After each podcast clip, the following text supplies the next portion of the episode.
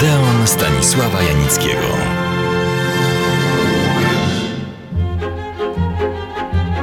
Przed tygodniem zakończyłem, a raczej przerwałem swoją opowieść o pewnym dawnym, bo sprzed 90 lat, filmie polskim pod tytułem Bartek zwycięzca. Zawiesiłem głos i zapowiedziałem niespodziankę.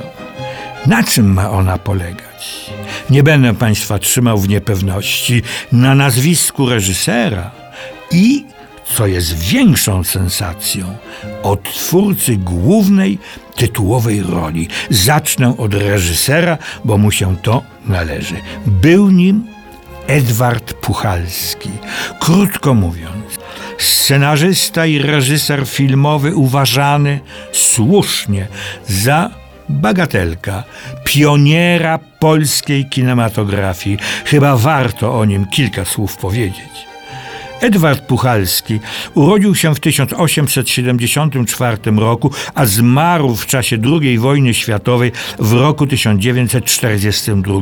Miał wtedy niecałe 70 lat. Zaczynał jednak swoją drogę zawodową od dziennikarstwa. To dało mu bystre spojrzenie na otaczającą go rzeczywistość. A była to wówczas rzeczywistość zaborowa. On żył w zaborze rosyjskim. Musiało go jednak ciągnąć do świata sztuki, bo jako młodzieniec współpracował z zespołami amatorskimi w Zagłębiu i na Śląsku. Tajemnicą natomiast pozostanie, jak to się stało, że powierzono mu lub też mógł podjąć się realizacji tak trudnego dzieła jak adaptacja Potopu Henryka Sienkiewicza. A jednak realizacja drugiej części trylogii się rozpoczęła. Film nosił tytuł Obrona Częstochowy. Obsada była imponująca. Maria Dulemba, Oleńka, Aleksander Zelwerowicz, Zagłoba, Stefan Jaracz, Wołodyjowski, Bronisław Oranowski, Kmicić, Seweryna Broniszówna, Anna Borzobochata.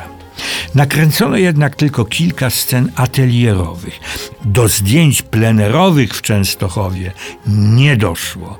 Władze rosyjskie nie zgodziły się bowiem na udział w nich wojska.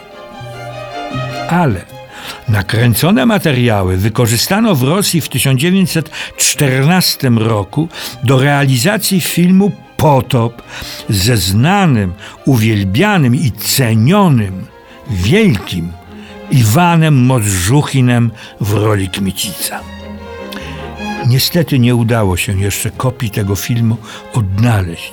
Świat odkryć do śmiałych należy, więc kto wie, byłoby to odkrycie w świecie naszego filmu niezwykłe.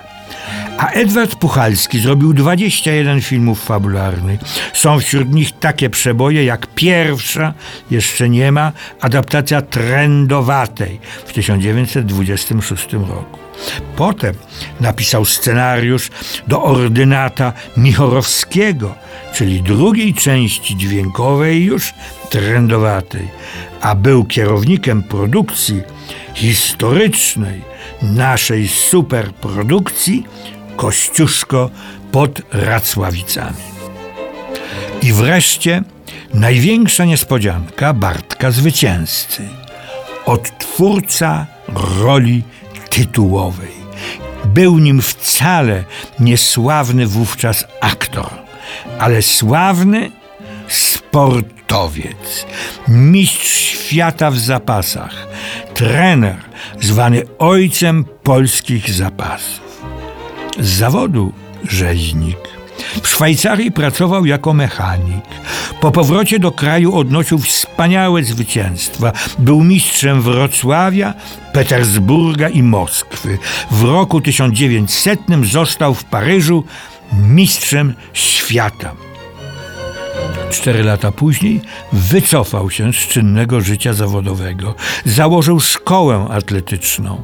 Najpierw w Odessie, a gdy zakończyła się I wojna światowa, przeniósł ją do Łodzi. Był w 1922 roku współzałożycielem Polskiego Towarzystwa Atletycznego. Jak podkreślano, organizowane przez siebie kluby wyposażał w sprzęt z własnych środków. No i wystąpił w 2 filmach fabularnych. W tytułowej roli w Bartku Zwycięzcy i jako kropiciel w Panu Tadeuszu w roku 1928.